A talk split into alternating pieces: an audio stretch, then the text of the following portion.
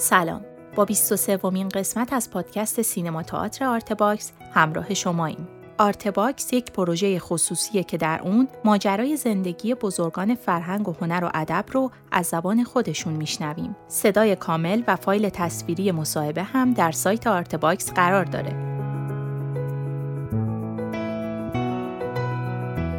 این پادکست قسمت هفتم از صحبت‌های اکبر عالمیه که درباره خودش با ما صحبت می‌کنه. بخش دیگه ای از این تاریخ شفاهی رو با هم میشنویم.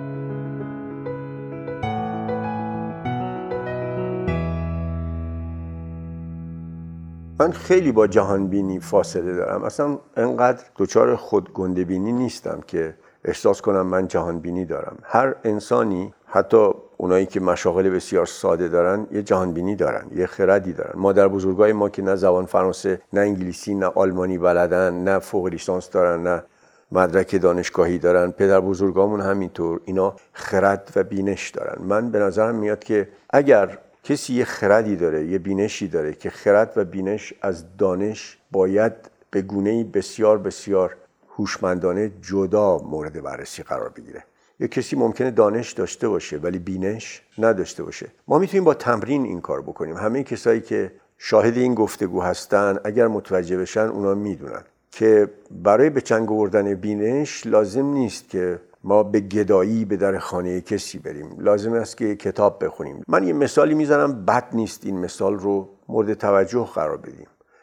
من اگه شام دعوتم کنن یه جایی که مرغ و پلو و اینا بدن اکراه دارم برم. ولی اگر بفهمم چهار تا آدم اندیشمند و متفکر اونجا هستن با سر میرم. برای اینکه وقتی شوخی هم می‌کنن لابلای شوخیاشون و حرفای غیر رسمیشون کاملا یه جهانبینی و یک نگرش بسیار بسیار کارآمد رو به من منتقل می‌کنن و من چیزی رو از اونها یاد می‌گیرم که سعدی گفته هم نشین تو از تو به باید تا تو را عقل و دین بیافزاید همسرم همیشه تعریف می‌کنه میگه اکبر میاد توی مهمونی ها و بعد می‌بینیم یه تیکه نون برمیداره یه ذره تهدیگ و می‌خوره و خوشه و مسته.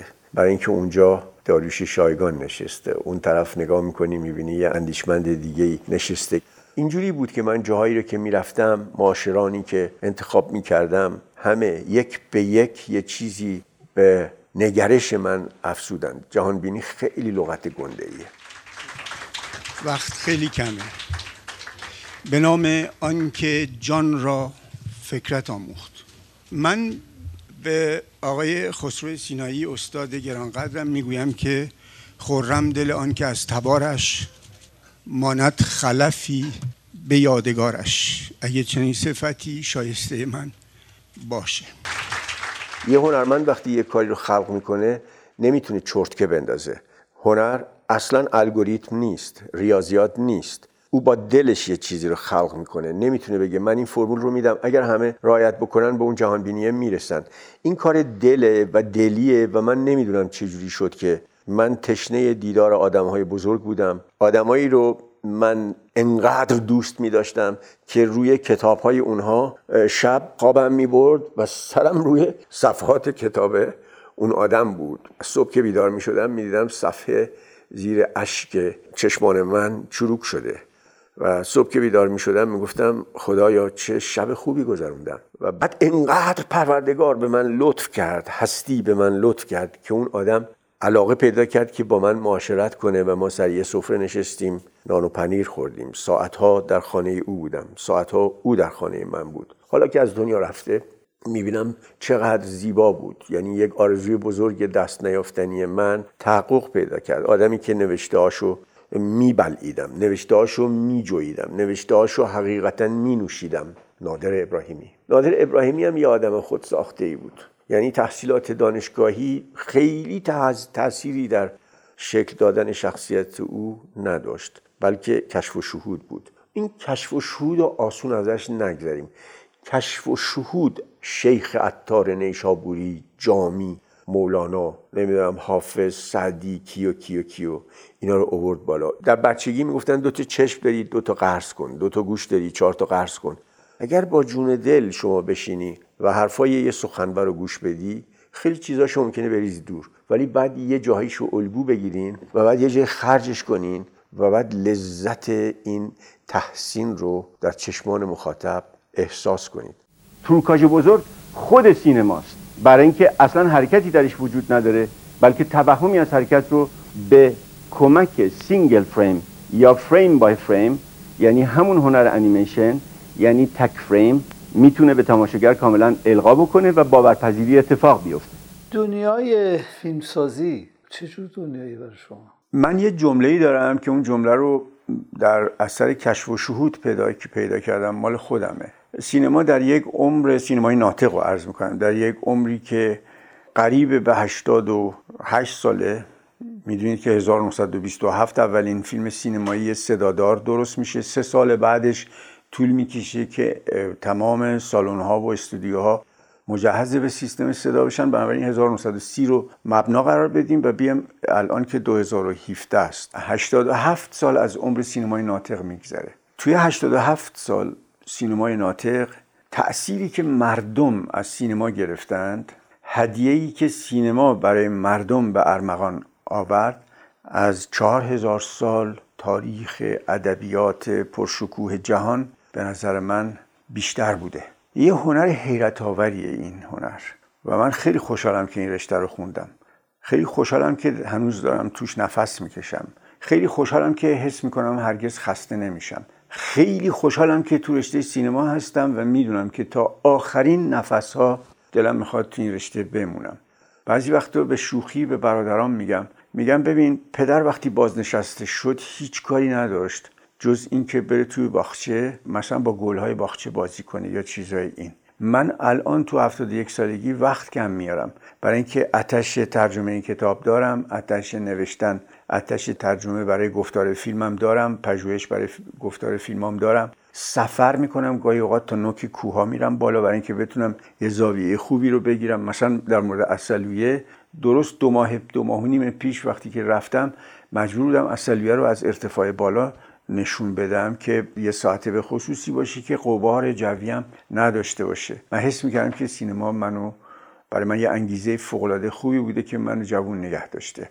و به نظرم میاد اگه دوباره به دنیا بیام همین رشته رو انتخاب می‌کنم و عبارتی که باید به عنوان نتیجه این فصل از گفتگوهامون به شما عرض بکنم یعنی به تمام کسایی که دارن نگاه می‌کنن خوش به حال اونهایی که شغل خودشون رو دوست دارن. این حرف برای جوانان یه ارزش دیگه ای داره که اگر دوست ندارن شغل خودشون رو تو 25 سالگی 30 سالگی تا دیر نشده فورا به فکر این باشن که برن دنبال یه شغلی که تو شغل بتونن خوشبخت باشن. و بدترین چیزی که می‌تونم بگم در مورد رشته خودم اینه که یعنی دارم با جوونا حرف می‌زنم. اینجا دارم دیگه با جوونا حرف می‌زنم. هنرمندا استخدام نمیشن. لئوناردو داوینچی استخدام جایی نشد بره کارت بزنه. کوروساوا استخدام جایی نبود که بره کارت بزنه ورود و خروج بده. یا بقیه کارگردان های تراز اول دنیا اینها ساعت کارشون صدها برابر از تصور ما بالاتره. ولی با عشق بیدار میشن با عشق میخوابن. ساعت خوابیدن و خوردن و کار کردنشون و اینا شکل آدمیزاد نیست. اصلا هنرمند جماعت تحت شرایطی استخدام نظام کارمندی و اینا نمیشه. مترجما همه همینطورن پژوهشگران همینطورن. استاد عزیزم داریوش شایگان که یک پژوهشگر فوق العاده عالی مقامی هست که می‌تونم بگم برتران راسل ایرانه. او استخدام جایی نیست.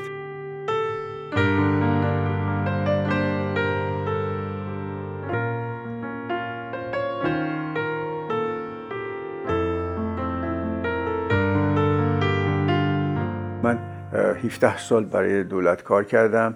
موقعی که اولای آقای کنی بودن که رئیس شورای عالی نوشته بودن که کسایی که از 15 سال بیشتر کار کردن می‌تونن درخواست بدن بازنشسته بشن. ولی اینو گفتم الان بهتون منتها 43 سال هم کار تدریس کردم که اون 43 سال 43 نگین بر تاج افتخار زندگی منه. چون در کلاس های درس با صداقت بهتون میگم و می‌تونین شما از طریق چشم من از طریق زنگ صدای من از طریق رنگ صدای من به صداقت من پی ببرید. کلاس درس یه خیابون دو طرف است. هر لحظه ای که درس دادم یه چیزی آموختم. در هر لحظه ای که درس دادم سوالاتی به وجود اومد که نمی‌تونستم پاسخ بدم. رو می‌کردم به دانشجوها و می‌گفتم که چه دانم های بسیار است. لیکن من نمی‌دانم. ولی بعد بهشون گفتم سعی می‌کنم تا هفته آینده یا دو هفته دیگه اگر اگر بتوانم پاسخ سوال شما رو بیارم ولی بعضی از چیزها رو از الان بهتون بگم که نمی‌تونم. بسیاری از دانشجویان من شکل خود من شدن.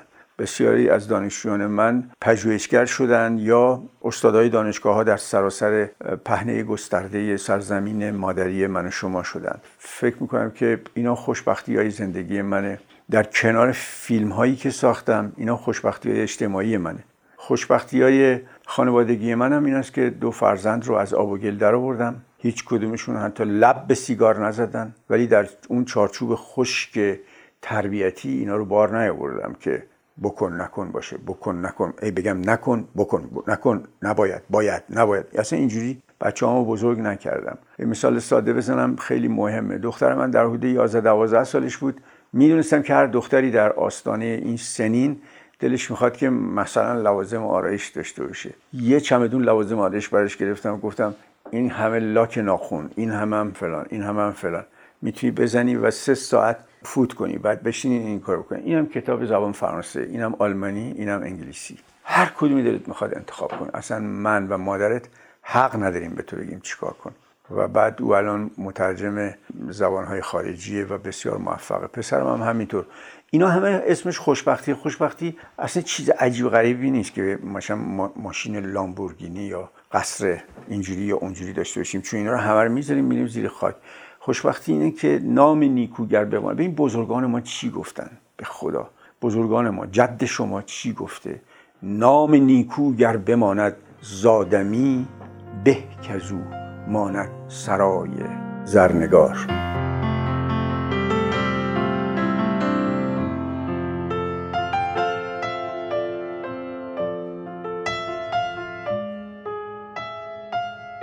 فعالیت برنامه سازی و مستندی که شما کار می‌کنین چه مفهومی برای شما داره و شما چه بهره از این کار می‌گیره بهترین چیزی که در مورد مستندسازی باید بهتون عرض بکنم این است که هر وقت ساخت یک مستند چند منظوره صنعتی رو برای زبان فرانسه انگلیسی یا زبانهای دیگه اروپایی قبول می‌کنم حس می‌کنم یه دنیای جدیدی درهای این دنیای حیرت آور به روی من باز شده. یعنی چی؟ یه روزی یادمه که کارخانه داروسازی به من گفت که تو بیا یه فیلم برای ما درست کن به زبان فارسی و انگلیسی. خب من مثل همه آدما از داروسازی یا صنعت فارماسیوتیکال هیچ چیز نمی‌دونستم. همین باعث شد که این کشف و شهود در من ایجاد یک هیجان حیرت آوری بکنه چون اولین و مهمترین اصل مستندسازی پژوهشه. یه درسی هم توی همه دانشگاه های دنیا میدن به اسم روش تحقیق. متدولوژی این متدولوژی به ماها یاد میده که تو چند جور باید بری تحقیق کنی. یکی این که با کامن سنس یا با شعور خدادادت راه ها رو پیدا کنی. یکی دیگه هم فرمولایی داره که از قبل تو کتابای روش تحقیق نوشته شده که شما باید این کارا رو بکنید یکی از تحقیقات میدانی این است که شما با آدمای مطلع حرف بزنید. ولی این کافی نیست. باید که تلاقی اطلاعات کنید. به این معنی که من با شما سخن میگم شما مطالبی رو میگید. من میگم اجازه هست که صدای شما رو ضبط کنم یا گاهی اوقات فکر می‌کنم صحیح نیست باید یادداشت بردارم. وقتی تموم میشه من با خودم میگم که اینو من به عنوان سند قطعی نمی‌تونم توی فیلم بذارم. باید که با یه آدم دیگه که هم قد و قواره او هست بازم مصاحبه کنم بدونی که این نفر دوم از وجود نفر اول خبر داشته باشه. ما در عصر دانشمندان زندگی نمی کنیم بلکه در عصر دانشمندان متخصص زندگی می‌کنیم. بعد اگر شما فارسی بلدین من فارسی بلدم یا یه نفر دیگه زبان انگلیسی بلده خیلی هم خوب. یا فرانسه بلده خیلی خوب. این باز کافی نیست برای درست کردن فیلم های صنعتی. زیرا که از بچگی همه ما می‌دونستیم که پینه دوزی و نجاری ترمینولوژی داره. یعنی فرهنگ واژگان داره که وقتی میگن شما که تحصیلات دانشگاهی عالی دارید اون کلمه رو نمی‌شناسید. آهنگرا برای خودشون یه واژگانی دارن که من و شما نمی‌شناسیم اونا رو. در مورد مثالی که زدم در مورد صنعت داروسازی خیلی از واژگان اصلا برای استادان زبان انگلیسی هم بیگانه است. مثلا وقتی میگن پتانسی ما نمی‌دونیم که پتانسی یعنی چی. اولا نمی‌دونستم واقعا. وقتی که خیلی حرف زدم و حرف زدم و حرف زدم اون موقع فهمیدم که این یعنی تاثیر یعنی قدرت تاثیر دارو بر روی بدن بیمار این مثال ساده رو ازش بسیار زود میگذرم تا بعد بهتون بگم که هر وقت یک فیلم مستند می‌سازم واقعا مثل که دوباره دارم متولد میشم و فکر می‌کنم دارم توی سیاره دیگه ای گام برمیدارم و فکر می‌کنم که چقدر هیجان انگیز پژوهش و تحقیق Rubber closures are held in place by means of aluminum caps. بزرگترین کشمکشی که من داشتم در زمینه سوال شما حضور در برابر دوربین مقدس تلویزیون بوده. شما با خودتون ممکنه فکر بکنید که چرا این واژه رو برای دوربین داره به کار می‌بره برای اینکه تماشاگر بسیار بسیار شعن والایی داره. حضرت مسیح علیه السلام چنین شانسی رو نداشته که با دوربین حرف بزنه که بعدا مخاطبای او هر روز و هر روز افزایش پیدا بکنن. سینما و تلویزیون چون دارای دو خصوصیته یعنی بارها می‌تونه زیر ذرهبین نگاه اوغلا قرار بگیره و اوغلا تعدادشون کم نیست. یه مقاله کوچولویی نوشتم نوشتم در لحظه. شما بدانید که وقتی روبروی دوربین تلویزیونی ظاهر می‌شوید در ساعتهای معمولی ده میلیون بیننده و در ساعتهایی که در حزیز بیننده هست مثل ساعت سه بامداد پنجاه هزار یا صد هزار بیننده دارن شما رو نگاه می‌کنن. ببینید که اینا چقدر سوادشون از شما که مجری برنامه هستی بالاتره. اینه که من همیشه با خودم فکر کنم دارم میرم درس پس میدم دارم میرم امتحان میدم به مردم. بعدم به مردمی که مالیات دادن تا من بلنشم بیام اونجا خودم رو به معرض قضاوت بذارم. تلویزیون های دنیا با ولع زیادی خوراک می‌خوان و مردم هم از برنامه های سطحی و فیلم های پوچ بزک کرده خسته شدن. تماشاچیان و بینندگان آگاه امروزه عمیقتر فکر می کنند کلید موفقیت شما در تداوم این کار سالهای گذشته چی بوده؟ به نظر من یکی دوتا نبوده.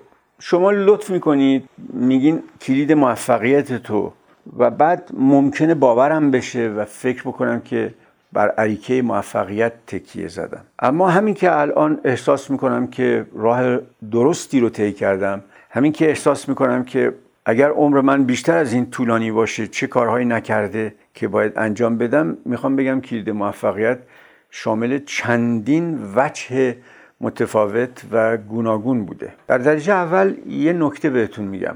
هر وقت یه غذای خوبی رو پختم و دادم به یه نفر دیدم قطر شناسی کرده و گفته چه غذای خوشمزه ای هر وقت یه کلاس خوبی رو برگزار کردم باستابش رو بلافاصله از طرف دانشجوها که به هیچ وجه آدمای کمی نیستن.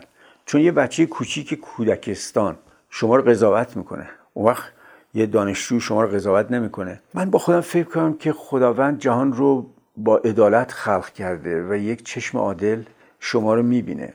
حتی اگه تعداد این چشمان عادل کم باشه. طرف می‌گفت که من فیلم فلان رو چندین بار نگاه کردم و تفسیر شما رو هی نگاه می‌کردم و می‌دیدم هر بار از توی اون یه چیزی پیدا می‌کنم.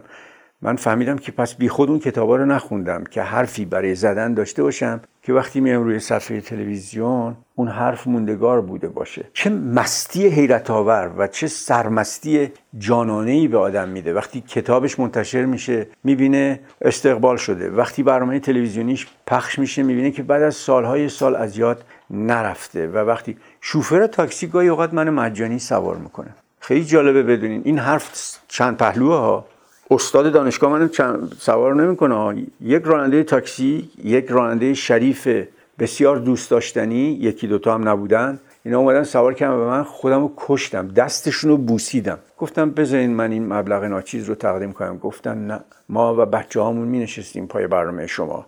و بعد اصلا یه آتیش عجیبی یه گرمای حیرت آوری داشت. من با خودم گفتم از ماشین که پیاده شدم اومدم گفتم مزد گرفتی دیگه. چقدر ثروت می‌خوای تو؟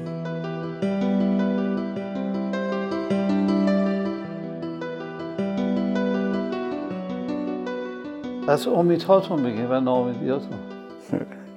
از ناامیدی ها و از هر شکستی درس گرفتم امیدم همیشه زنده است. من با امید زنده هستم. امید دارم که فردای من از امروز بهتر باشه و همیشه بهتر شده. بزرگترین آرزوتون چی الان؟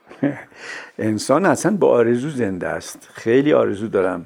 ولی اگه فردا افتادم مردم به همه دوستان گفتم که هر جا که هستین برای من فاتحه بخونین. وقت تلف نکنین. بیاین زیر تابوت منو بگیرین چون زنده نمیشم.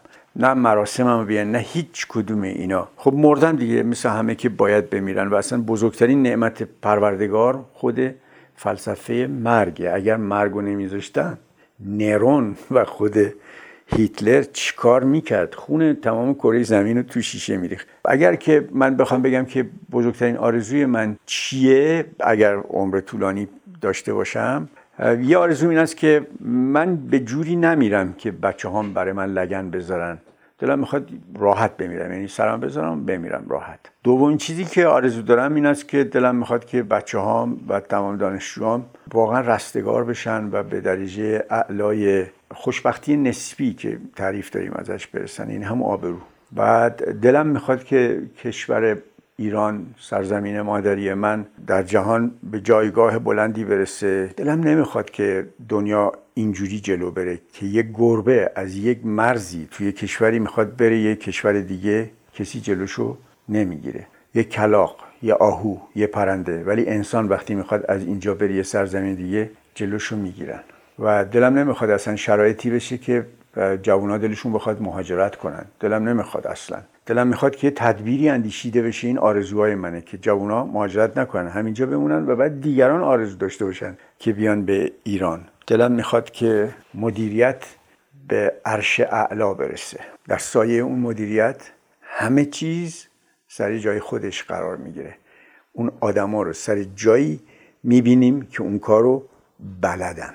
نه اینکه یک آدمی بیاد کشف و شهود سعی و خطا یاد بگیره که بشه شهردار تهران بعد عوض بشه. خیلی طول می‌کشه دیگه. یا وزیر بهداری بیان بزننش بعد سعی بعد عوضش کنن. بعد اون یکی بیاد عوضش کنه سر هیچ و پوچا چهار پنج بار من استعفا دادم. خیلی جالبه بدونین. هیچ کس متوجه نشد که اصلا این آدمی که داره استعفا میده ارزشش اینقدره اینقدره اینقدره اینقدره یا اینقدره who cares کی اصلا اهمیت داد؟ الانم می‌فهمم که در این حال تنهای تنها هستم و خدا رو دارم. باور کنید.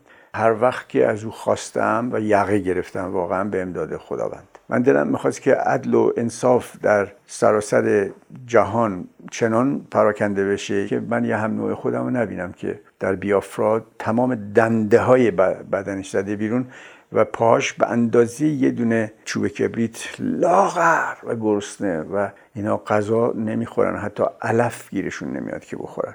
این چی اصلا؟ این عدم تعادل.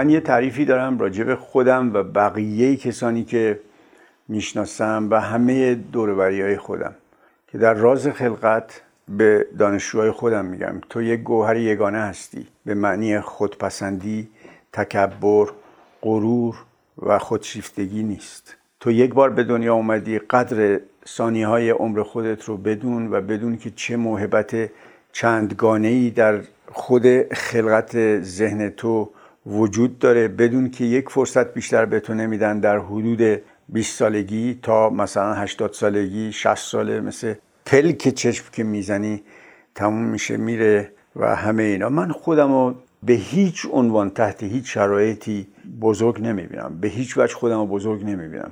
ولی به هیچ وجه هیچ انسان دیگه و هیچ هم نوع دیگه شبیه به بقیه هفت میلیارد و هفتصد میلیون جمعیت رو هم کوچیک نمی‌بینم. اونا بزرگن همشون. همه بزرگ هستن. ولی پاسخ سوال شما و من در یک عبارت کوتاه نهفته است. صد سال دیگه نه تو مانی و نه من. بنابراین هیچ پاسخی به سوال شما ندارم. اما فقط فکر می‌کنم که با آبرو زندگی کردم و فکر می‌کنم که با هدف نفس کشیدم. همیشه من هدف داشتم. هیچ روزی نبوده که بی هدف دستم بکنم تو جیبم را برم. به دانشجوی خودم میگم همیشه. به اونایی که می‌بینم که با عشق میان سر کلاس نه اینکه فقط اومدن مدرک بگیرن بهشون میگم تو چشم من نگاه کن. حق نداری حق نداری خودتو دست کم بگیری. حق نداری خودتو دست کم بگیری. تو اصلا آدم کمی نیستی. خودم میفهم دارم چی میگم. می‌دونم این تازه در آغاز راهه. می‌دونم این تازه هنوز پایان نامش هم نداده در آغاز راهه ولی بهش یادآوری می‌کنم حق نداری خودتو دست کم بگیری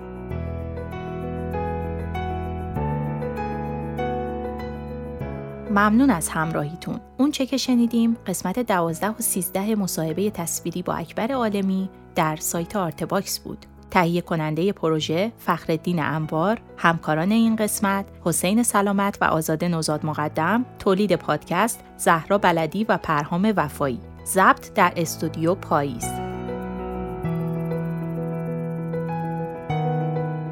در دو قسمت متوالی اکبر عالمی درباره هنر با ما صحبت می‌کنه. من زهرا بلدی هستم و خوشحال میشم که آرت باکس رو به هنر دوستان معرفی کنید.